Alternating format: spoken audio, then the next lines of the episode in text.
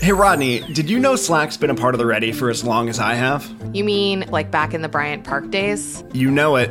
Even when there were only a couple of us working out of a cafe in Midtown, Slack is where we came together to tackle the future of work. Over eight years later, we're fully decentralized across eight time zones, and we still do it all with Slack. That's right, because it's the AI powered platform for growing your business, keeping your teams connected, and making work legitimately simpler. Now you can get up to speed on a new project with one click summaries or find exactly what you need when you need it with an AI supercharged search function. It makes your day to day easier and gives you the freedom to focus on what really matters your future. Grow your business without the grind in Slack. Visit slack.com to get started. If you were facilitating a group that was trying to navigate a conflict between expertise and different perspectives, what might you recommend? Self awareness, right? that's that's too far. I need big, something big else. recommendation yeah. for self awareness. Yeah, yeah, I know. And uh, next question. Hey, everybody, welcome to the show. This is Brave New Work, a podcast about reinventing our organizations and the search for a more adaptive and human way of working. I'm Aaron Dignan, and I'm joined by my closet surrounded co host, Rodney Evans. Hello, everyone. Uh, we are also joined today by Dr. Akilah Cadet, the founder and CEO of Change Cadet. Akilah, welcome to the show. Thanks for having me, Aaron and Rodney. Today's episode, we're going to talk about systemic injustice and systems design, which has a very interesting connection and parallel. But before we unpack that, we will check in, as we, we always do. We always do, and we'll check in with our lovely guest, Akilah. esteemed guest, esteemed guest. So, wow. our check-in question for today, which is one of my favorites, is when do you feel like a younger version of your current self? Mm. That's a wonderful question. Thank you for saying I'm your esteemed guest. I showered today, so clearly it's coming through. if you get dressed right now in 2021, you're esteemed. I know, right? It's like you are esteemed. You did it. Um, I feel like my younger self. It's it's a close call between my Capri Sun collection and or or string cheese. Yeah. I yeah. love it. I would have Just, those are my snacks of of choice. I have like at least one Capri Sun a day. That's amazing. What's your favorite flavor? Pacific Cooler. See how it said it so quickly. But I will so throw in a wild cherry or a strawberry banana. Sometimes Pacific I do organic. Cooler's the right answer, though. It is the right answer. what is your it favorite is. flavor, and why is it Pacific Cooler? Is the way the question should be that's, framed. That's how the question should be framed. But honestly, it brings me the sense of joy. It reminds me of my childhood, and it's just fun to just take the anger that I may have with dismantling white supremacy and just take that straw and stick it into the hole, you know, um, and then have all this joy. So. Nice. I love it. I love it. Aaron, what about you?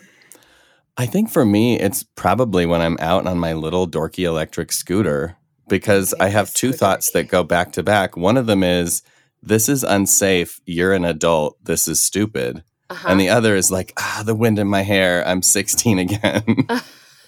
and they cancel each other out. So I do it again. I love it.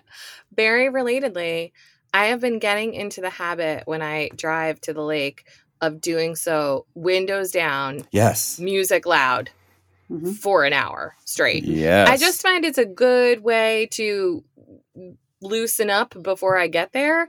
And it also just makes me feel like a kid. It's like I love getting yeah. stuck in traffic and everyone having to hear my music. Is it hand yeah. out the window slapping the the top of, of the car door ever? Because you got to do that if you, are really into it. I mean, why have the windows down otherwise? I tend to prefer the rolling with the homies from oh, Clueless oh, nice. version out okay. the window. Yeah, yes. I think that's really important. And I don't want to brag, but I'm going to because self love. I'm an exquisite car dancer. Oh, and I do not care if anyone is confused with what's happening. I'm like, it's rhythm. It's rhythm, and you probably wish that's what's it. happening. Yeah. Car choreography. I'm just, it's my thing. Oh, I right. love it. That's awesome. Solid question. Okay, so today's topic, now that we're out of that woods, is uh, the overlap between systemic injustice and systems design. And I guess we want to start by asking you if we could get clear on a few terms. So, what do we mean when we say systemic injustice? And what do we mean when we say systems design? Yeah. So when we talk about systemic injustice, we're talking about the inequities that happen from a system. Systems are everywhere. Systems are the place you buy coffee. Systems are, you know, the government, school, where we work. And so what is not equal or fair for every person who takes part or benefits or participates in that system? When we talk about systems design, we're literally talking about the building blocks of this system and how it's created for whatever that desired outcome is. So, more money, opportunity for someone, whatever. Systems design is a big term and it encompasses broad things. So we can talk about social justice that comes in system design. We can talk about environmental planning with systems design. We can talk about the social determinants of health. There's so much that comes from the design of a system. And we could literally talk about, you know, how an app is designed. So there's so much that comes, right, from systems design. But it's really important to note when we talk about systems design, who is involved in the process of designing that system? All the same people different people, you know, and we're talking about different people, yes, you know, different ethnicities and identities, but also different roles, expertise, and live experience. Right. Mm-hmm. Yeah. So just jumping right into the building a system bucket we we know i think that we are likely to encounter some some default archetypes some default frameworks what do you see as the current default designs and how do you see that dovetailing with whiteness? Like, how is the supremacist thinking and designing just baked into defaults that maybe we take for granted?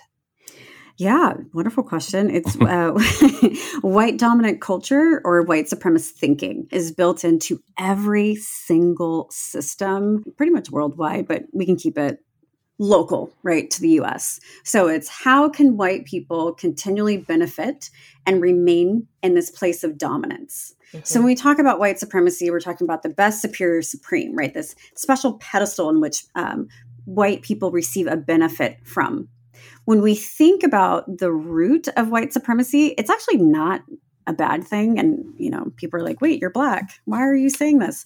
Well because it's not a bad thing. It's the way in which someone can drive down the street without getting pulled over walk into a store and be supported and helped right? Mm-hmm. be able to have access to money um, and generational wealth or be able to get financing without a crazy loan and get the job and the pro- so there's a lot of great stuff that comes from being part of being the best superior supreme, hence white supremacy.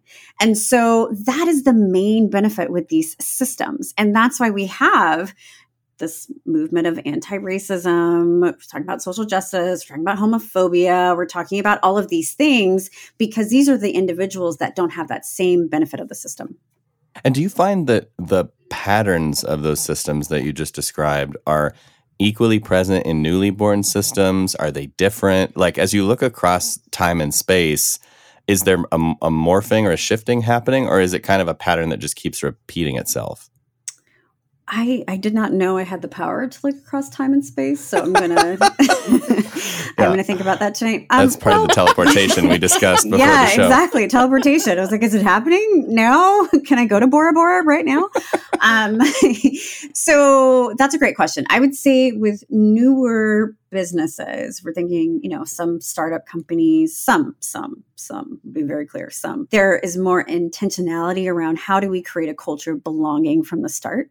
What are we mm-hmm. doing to make sure that we have diverse leadership as we grow, opposed to kind of doing it backwards? So, you know, some places that's happening, but overall, America is white dominant culture, white supremacy. So, autopilot is to go to that benefit right that's there so they can maintain dominance. I right. think over time, I mean, I don't, I'm not going to see it, and I've, I'm okay with it as I as I look out the window and gaze at the fact that I won't see it. But you know, there there are the generations after us that will see more intentionality in the design of the systems in which they live and work in. So, since humans have created this situation that we're in, and we've built the companies and the governments and the family structures and the schools and everything else, it stands to reason that human beings are also going to have to build more human, more Jedi supporting systems. Mm-hmm. Are humans only, are we solely responsible for more equitable systems or like, you know, are there sort of building blocks that are inherently supremacist that get in our way, even when we have the best intentions for building more equitable structures? Yes. So for the listeners, Jedi is justice, equity, diversity, and inclusion, not Star Wars. Just want to put that out there. Fun fact: you actually can't use Jedi because they were like, "Don't do that." But um, really. no, no, you can say it and do it, but like you aren't really supposed to write it out or something. You're, it's weird because it's like, hey, a little copyright are, violation. Yeah, yeah, you know, mm, fun facts that are there. Um, so humans are the ones who are supposed to do this. I mean, humans created racism. I mean, I didn't do that, right? Humans created white supremacy, so they should be held accountable for how do we come to a place of diversity, equity, inclusion, and belonging? How can I show up every day, you know, being anti-racist? But mm-hmm. the interesting thing is that white people don't know what they don't know, and that's an inherent in the design of white supremacy. And mm-hmm. even when people are doing things to combat it and be anti racist, they will even, white people will question themselves as a product of white supremacy because people will feel like the odd one out at times. People may be othered by their family members or friends when they're showing up for, you know, the AAPI, Asian American Pacific Islander, or BIPOC mm-hmm. person, Black, Indigenous, and people of color, or for the LGBTQ plus person. They can be othered as a result of doing the right thing. They can be told, like, hey, you're centering yourselves. And sometimes, you know what people are. Hey, that's performative allyship. Hey, that's all of these buzzwords to deter that person, that leader, that company for doing the right thing to be more inclusive towards communities people say underrepresented, but I like to say intentionally ignored because it's part of the design right. of the mm. system, right? We're talking disabled people, BIPOC, blah, blah, and list goes on and on that is the way to deter the action that's needed, the behaviors that are needed to have more equitable places, our mm-hmm. systems, our society, our workplaces, and so forth. Right. So, just because you brought up white centering, Akilah, and because I learned a lot about this from you, as a disclosure to our audience, I was a part of a cohort of women that Akilah coached, and it was an amazing experience. And I learned a ton from her and from my other cohort participants. So, can could you just talk a little bit about white centering? Because I don't think everybody understands it. And I have some questions about white centering versus just generally self centering that maybe I'll also ask you. But yeah, can you just talk a little bit about how what that means and how it shows up?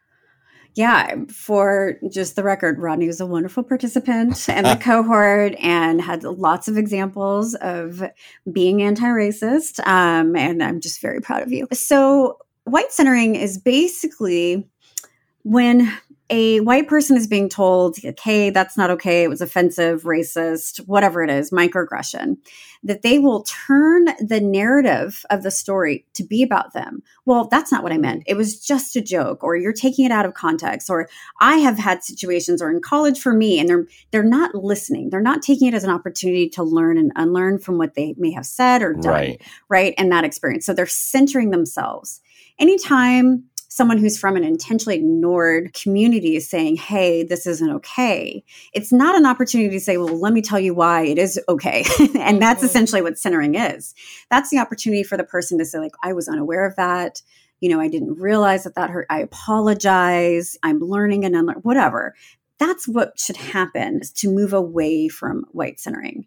Now, go ahead and ask me the follow up question because you want to ask about I just do. general centering. Okay, go. Yeah, because this is a thing that I learned about in your cohort, but not till afterward when I was thinking about it, which is just um how how much white people tend to be self-centered and just like take up a lot of space and make things about them and bring the narrative back to them and i i always thought of that as an attribute of an individual mm. until i studied with you and started to be like, oh, that's an attribute that I share with white people.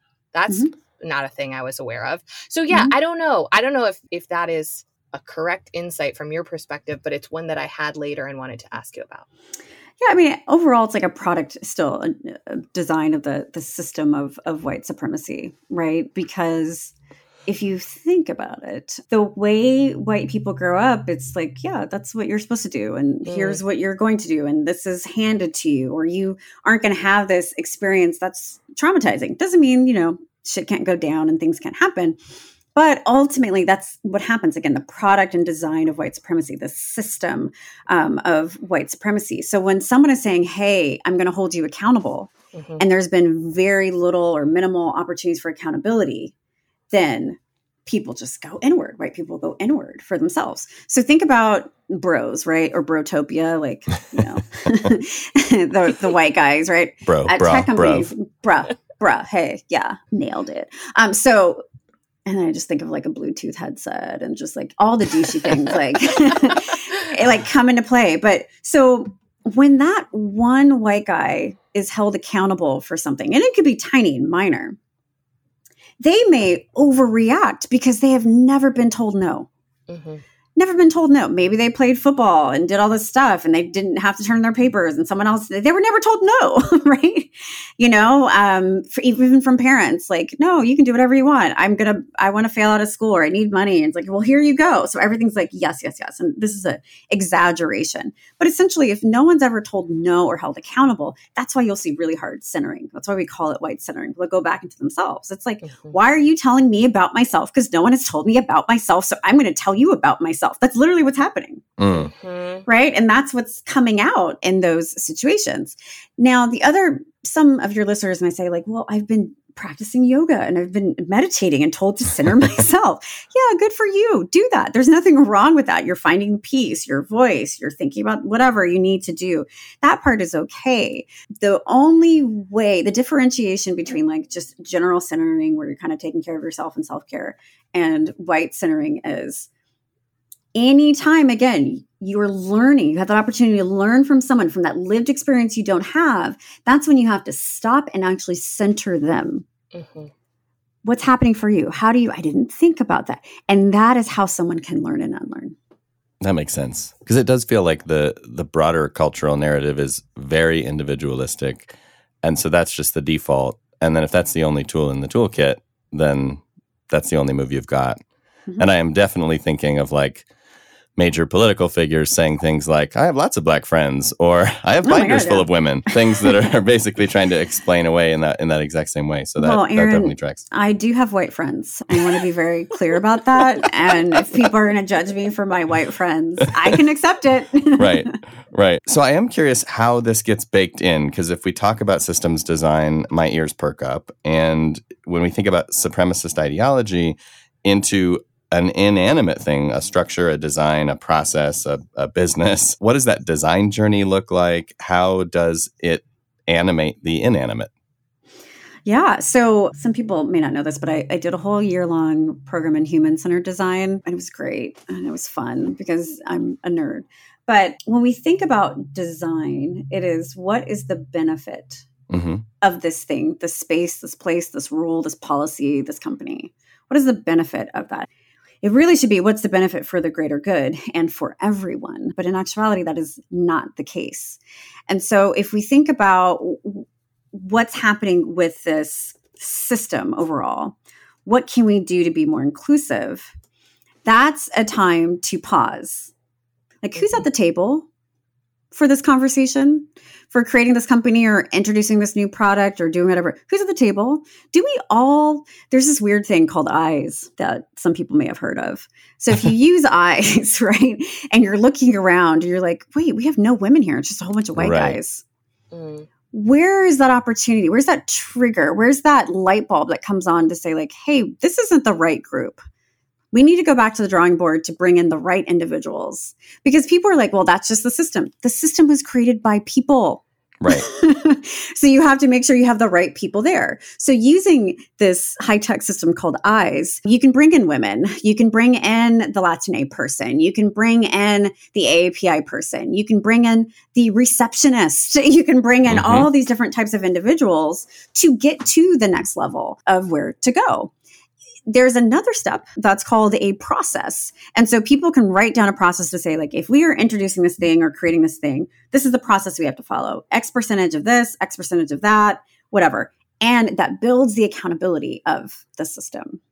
I think where my mind goes from there is how do you parse or navigate the difference between the different perspectives and lived experiences and stories that that need to be present in order to design something in an inclusive way in an equitable way and the idea of expertise. So as an example let's say we're designing the restrooms at disneyland. There are mm. probably people who have studied you know human factors and flow of traffic and timetables and you know plumbing and a bunch of other things that would inform what a quote unquote correct bathroom configuration might be and then there are all these perspectives that haven't been considered because that very expertise was kind of born out of a particular system how do you disentangle that or how would you if you were facilitating a group that was trying to navigate a conflict between expertise and different perspectives, what might you recommend? Self awareness, right? um, that's that's too far. I need big, something big else. recommendation yeah. for self awareness. Yeah, yeah, I know. And uh, next question. Yeah, no, the self awareness part is really important. I'm so glad you brought up bathrooms. So. this is going to blow some people's minds away. Um, Let's do it. If if you were to go into an instituted restaurant office space and look at the men's bathrooms versus the women's bathrooms, you will see the men have larger bathrooms than women, mm-hmm. which makes no sense because you there's more efficiency in urinals opposed to stalls. We take less time. You right? Well, you know, we have other things going on. Not so, everyone.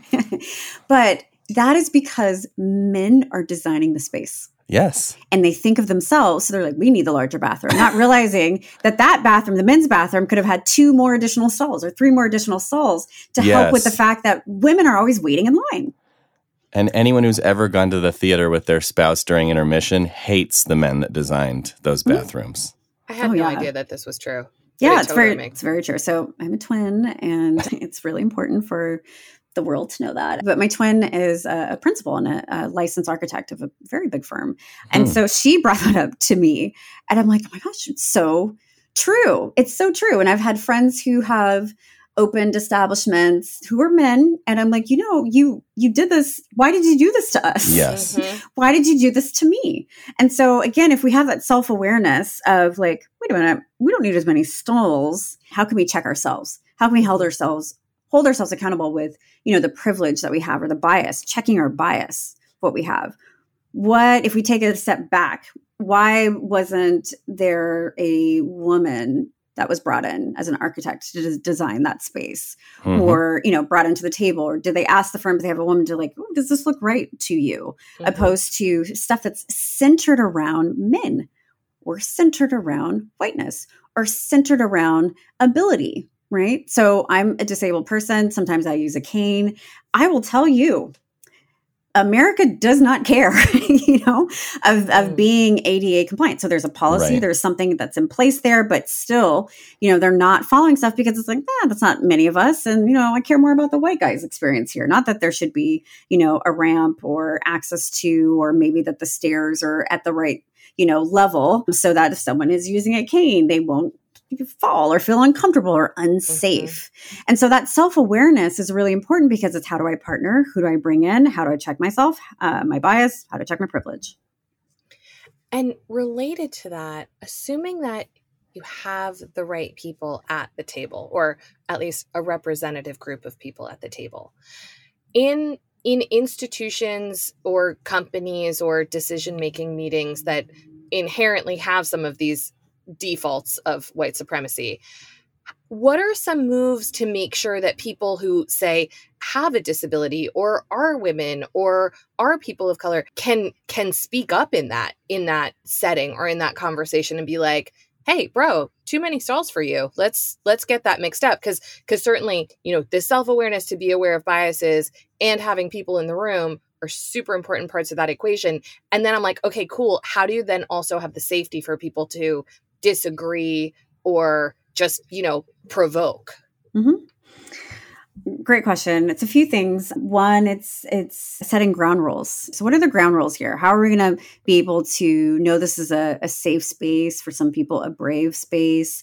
How do we know that we're not going to talk over people or what we're talking about is going to stay in this room? But really setting those expectations and always allowing for an opportunity to say, like, hey, remember these are the ground rules that we set, and if we need to add to it at any time, let us know. Mm-hmm. Making that clear and accessible. So that's one way.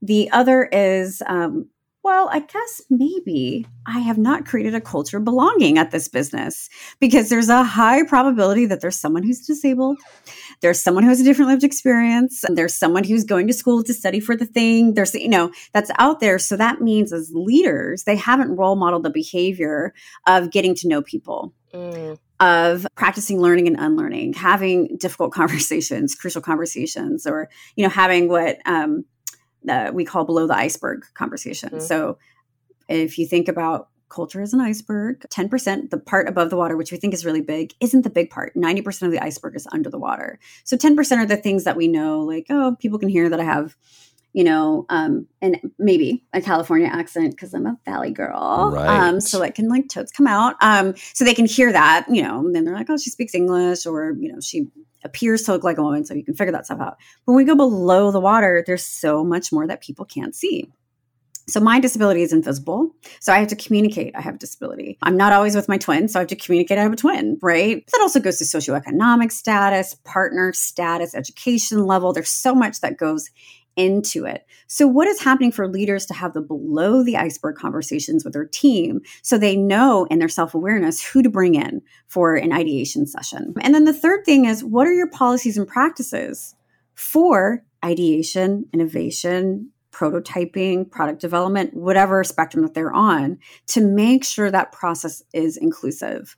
I coach and work with a lot of beauty brands. Mm-hmm.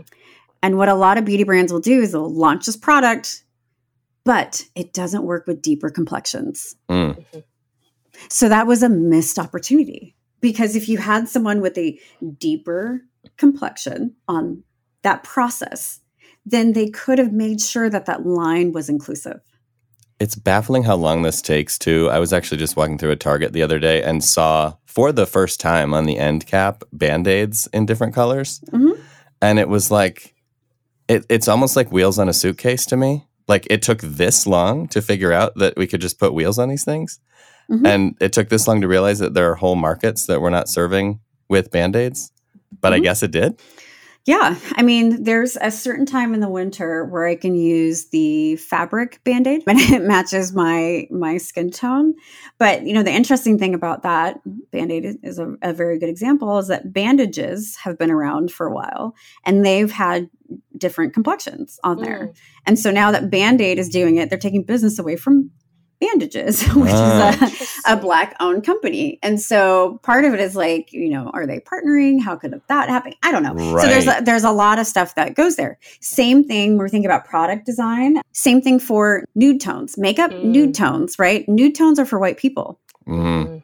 Right? But nudes are actually more than just one color. And so that's why you have lingerie brands and shoe brands that have a spectrum, you know, a full inclusive spectrum of different shades of nudes to be inclusive. Mm. That's so wild. Also, just ta- just going back to the beginning of this conversation about the ways in which defaults are white supremacist in nature, like. Literally, I've never thought before this very moment about the fact that when I buy a bra on the internet and I choose the color nude, it is for a white person. Right. Mm-hmm.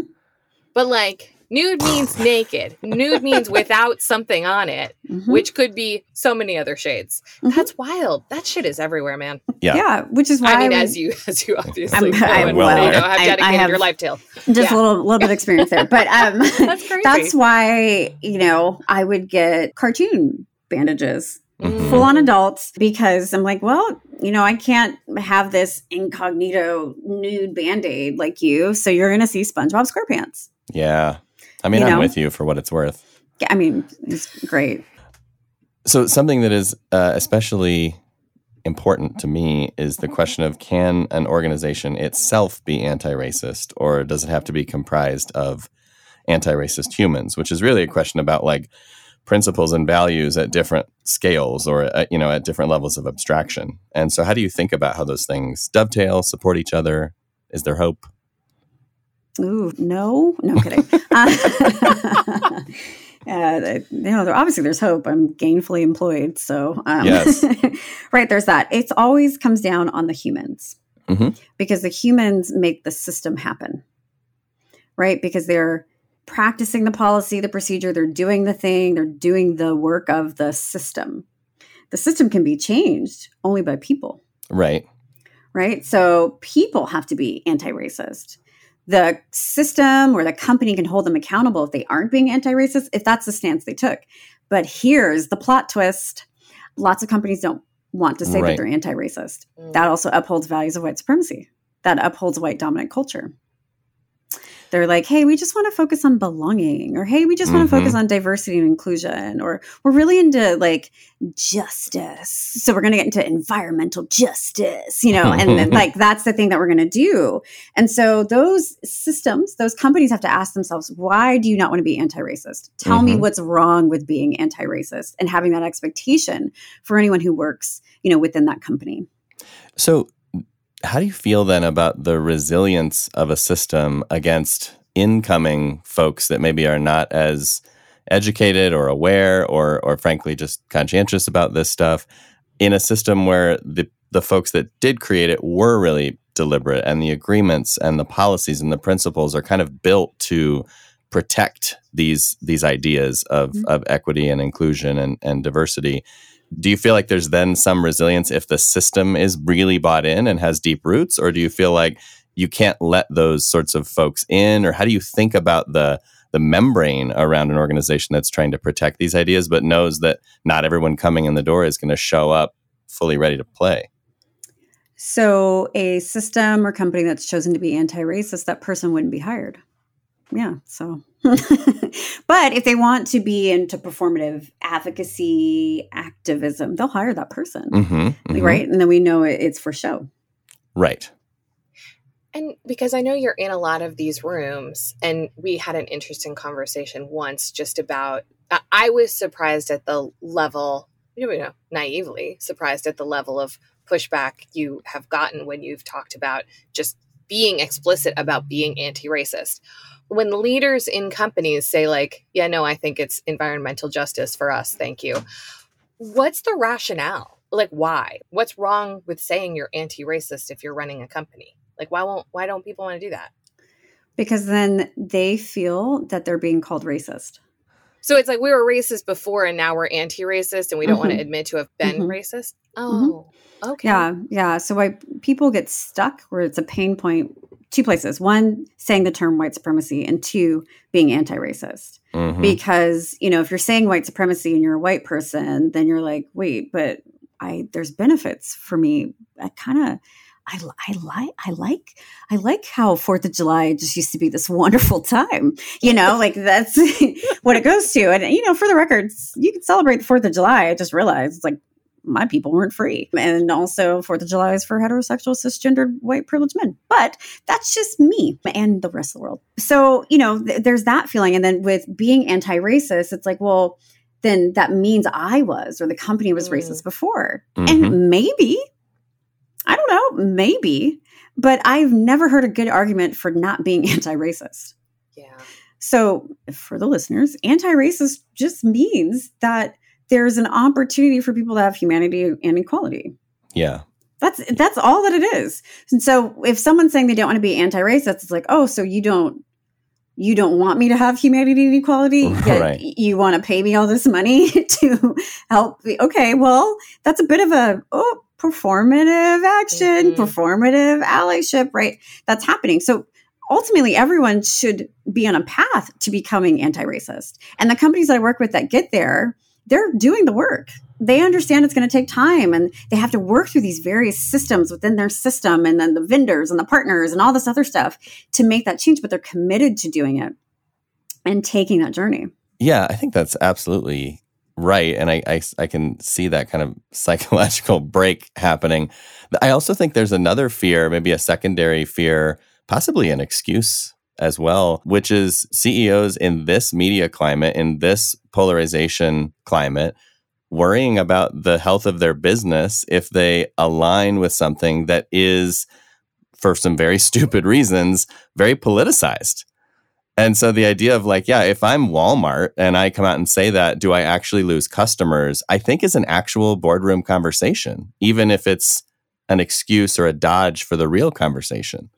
Yeah, I mean, I've had that conversation several times, and the the answer is the same. It's it's not a sensitive issue. It's not mm-hmm. a political issue. It's a humanity issue. So tell me your argument for not having humanity equality for Black people, please. Mm-hmm. Please tell me.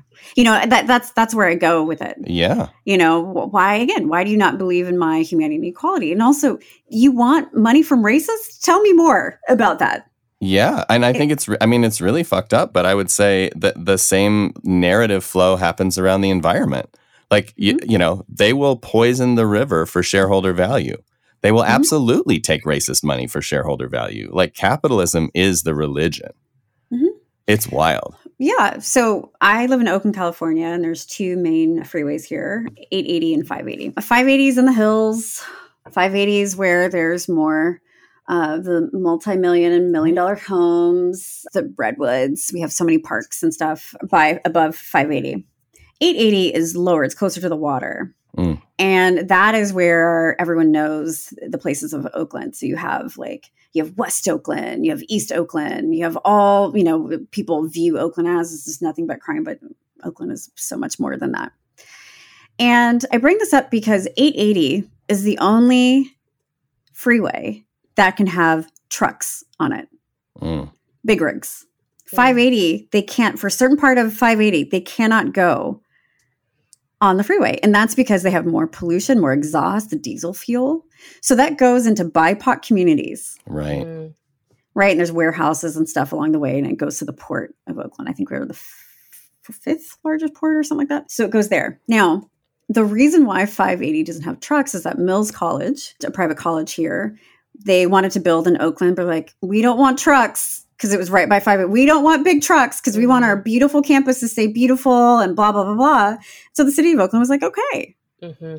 Right. And that's a systems design of things. Mm-hmm. Centered around capitalism because they wanted the school because what? It creates more jobs, brings more money into the city. Yep.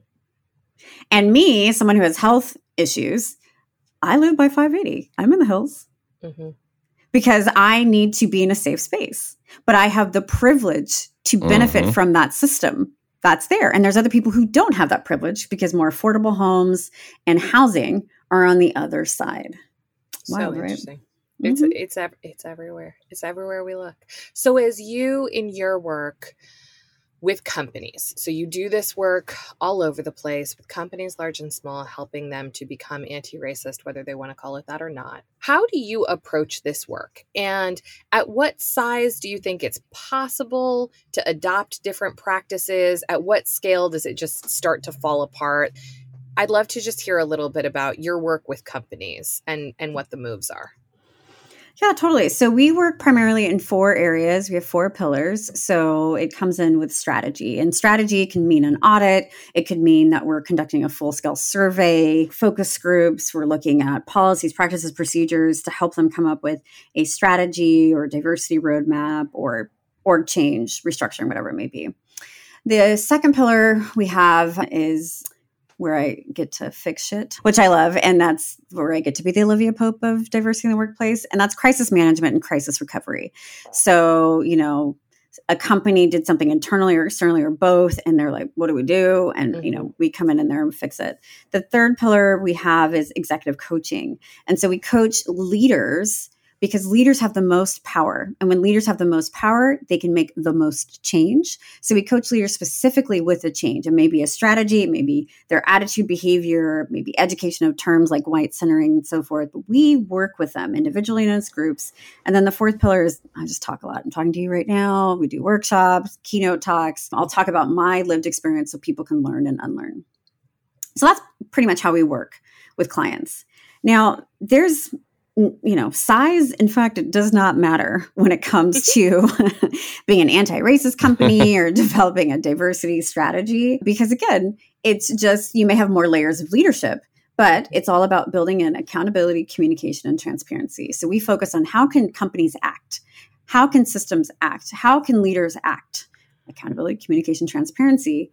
And that trickles down learning and unlearning, apologizing, making mistakes, being able to have crucial conversations, developing strategies for social media. How do we change our hiring pipeline to be more inclusive? What are we doing for retention for these intentionally ignored communities? How are we making sure everyone feels like they belong and that they can communicate their needs effectively? So anyone can get there as long as the highest level of leadership is engaged and invested in the work. If they are not, it doesn't matter the size. It could be 10 people, it could be 100,000 people. It won't happen. Mm-hmm. And what I want to ask you about is also your style. Hmm. So that was helpful to understand some of the mechanics. And I thought a lot about your style because we do coaching and facilitation as well. And I'm rarely coached and facilitated by someone who I enjoy being facilitated by, as I did by you. And so I feel like my experience of working with you as a coach of a group was like you take this work incredibly seriously. It is obviously your life's work. And also, you like have humor about it and lightness about it that makes it very possible to engage in a way that feels like quite safe. And I found in moments like where you would nudge me to a thing or be like, there's a better way to say that or whatever, I didn't ever have a charge that was like, oh fuck like i mm. did that wrong or i now i'm ashamed or i'm not going to try again or anything like that and like i think a lot of that is because of how you interact with people and so i'm just i wanted to like share that with you and just get your perspective how much of that is like intentional and moves that you've cultivated over time to keep people in work that can often be uncomfortable and how much of that is just like who you are as a person and so just happens naturally. This is where i like to thank major depressive disorder for helping me use humor. Um so I do this selfishly for myself by bringing in humor because this work is incredibly traumatizing. The things I hear and see that happen directly to me or to the the people in the company aren't are not okay. It's mm. it's not it's this is not glamorous work. I will put that out there. Mm-hmm. I do like the swag though. I do like the swag. But so I I, I, do that intentionally. Second, part of the like the disability I have is that my body thinks it's having a heart attack every day. Mm. And so I live with the symptoms of a heart attack. And so so that's not fun. So I literally can't have stress. And then Beyonce and Oprah, those are my gods, were like, this is the work you're gonna do. And I was like, but I could die. And they're like, yeah, but just use humor, you'll be fine. And so that's what I do it. I, I use humor so that I'm I can keep my stress levels down. But I also use humor because that provides a place of comfort, mm-hmm. trust, and realizing if they can see that I can kind of laugh through something that is awkward and uncomfortable because I'm comfortable being uncomfortable, that they can do the same thing. Mm-hmm. They can come to me with things that they may not feel safe going to another Black person or BIPOC person. And they can feel as if no matter what they say or do, that I'm not going to judge them. Mm-hmm. So it's really important to note again that white people don't know what they don't know. So why am I going to be mad at you? That's the system of white supremacy. So if you have an opportunity to role model to me that they're willing to listen, learn, and unlearn, I don't take that for granted mm. because it'll make someone else's life better as a result. And so that's why I mix humor into it. I like to think that I'm probably one of the best diversity, you know, experts in the world. And that's because I come from a place of compassion humanity and empathy because I have to lead with that for myself first. So, because I'm all centered in accountability, communication, and transparency, my clients know I have a disability. My clients know that I may have just come out of the emergency room. You know, I role model that behavior, but part of that behavior is adding the humor, adding the safe space, setting expectations, acknowledging mistakes, encouraging people to just keep going because I have to do the same for myself. Mm-hmm. It's really interesting that this came up because you know, we've talked recently about how there seems to be these different strata of experts and expertise and styles in this space. And there are certainly the uninitiated and the uninformed and how, how they show up in the world. and there are certainly people that have great mastery in this space. And one of the patterns that uh, that I think maybe Rodney, you're the first one to mention this, but one of the patterns we've noticed is they hold the work with more lightness and more invitation and more humor and more curiosity than the middle strata, which is sort of like the woke Twitter mob that has just zero tolerance, right? And zero openness and zero humor. And I'm wondering eh, if you've noticed that too, why you think that is, and how maybe we, what could we do to try to extend that into the world? Is that just more mastery required, or are there other things we can do to shift that style and that narrative? I mean, it's a, a great question. There's, you know, some educators, activists, experts that come from the place of anger and rage and frustration, which I totally get.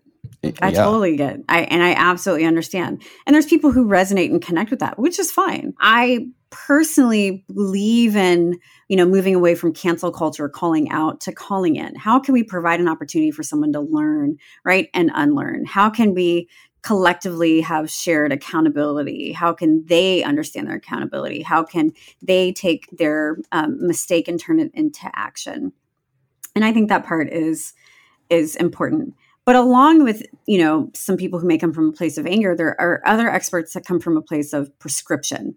Mm-hmm. You have to follow X, Y, and Z to get to anti-racism. Yep. And there's no formula for that because that discredits the human design. It discredits human behavior, right? Because there are, you know, there can be a company that has a head of diversity and a structure and a plan, so maybe it'll be able to move forward, but their CEO may not be uh, on board. So right. how are you going to use that prescription doesn't work. But there can be a company that doesn't even have a head of diversity and they outsource their HR, but their CEO's involved, so they're going to take it to the next level.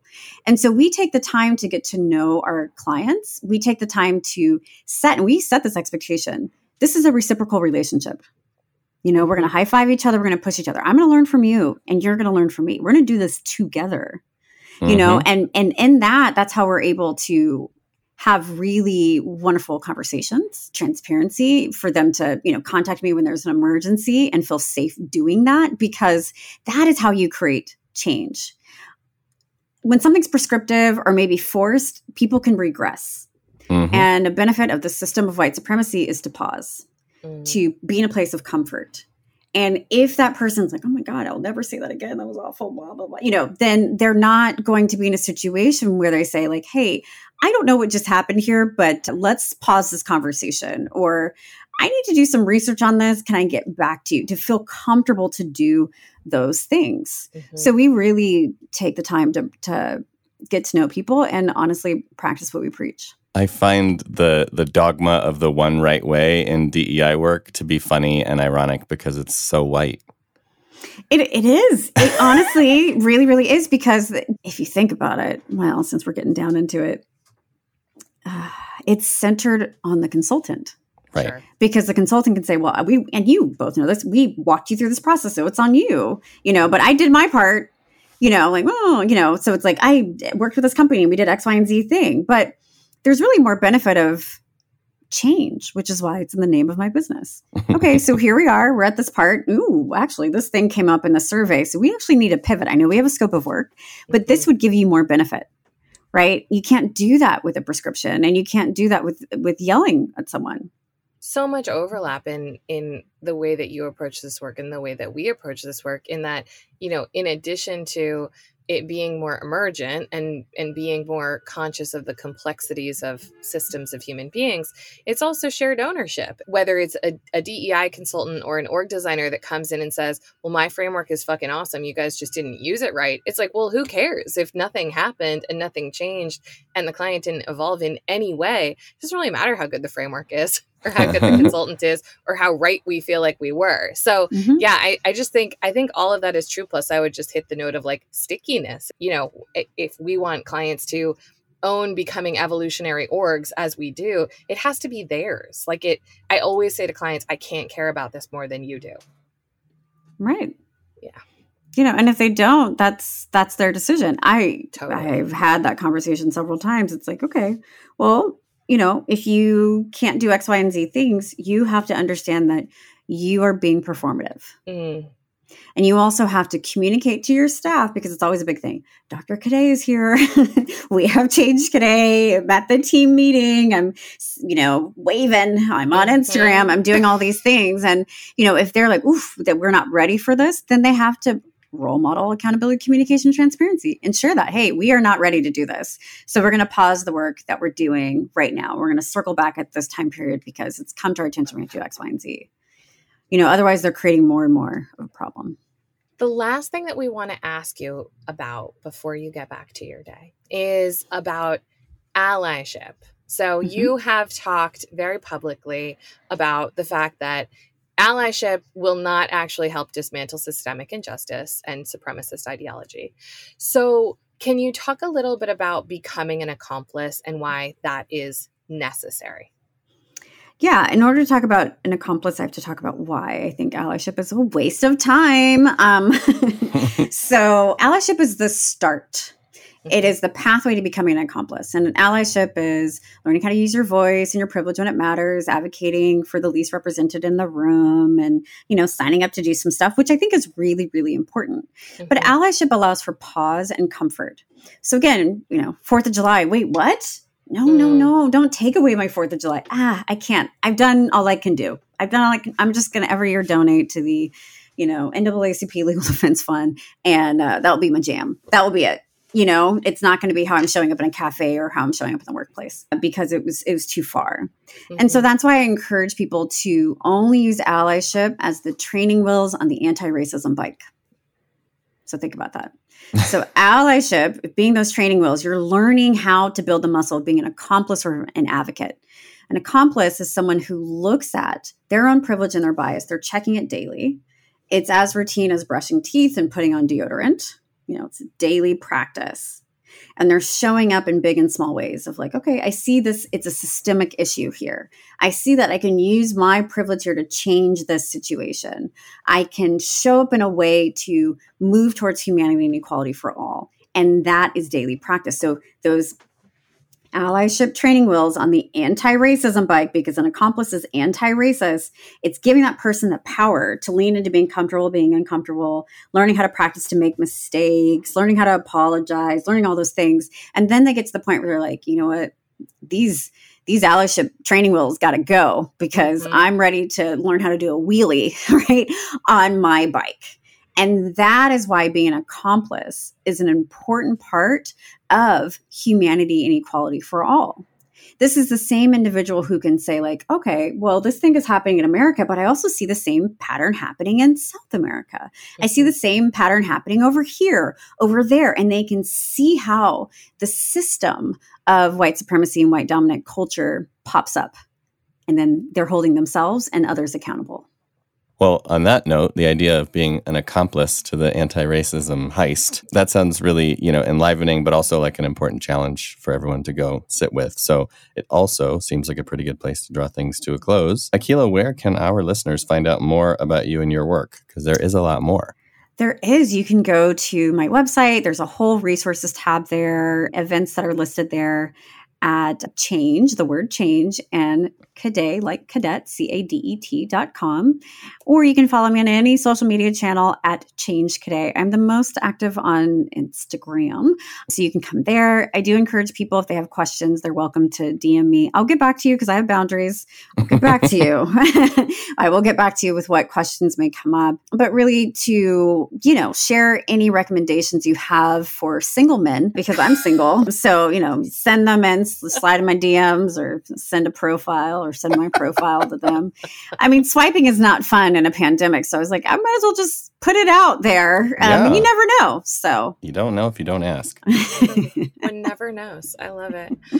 And for our listeners, if you like what you're hearing, we would love a review or forward our show to someone who needs to become a better accomplice. Akilah, thank you so much for coming today. You're very welcome. Thank you, Aaron. Thank you, Rodney. This is honestly too much fun, and I'm I'm going to be thinking about the fun for the rest of the day. So thanks for this. A uh, quick tip of the hat to Taylor Marvin for making all three of us sound good. Brave New Work is produced by The Ready, where we help organizations around the world change the way they work. get in touch with us by emailing podcast at theready.com. We read them, we reply, we forward them to our mothers. And as for you, thanks for listening. Now go change something.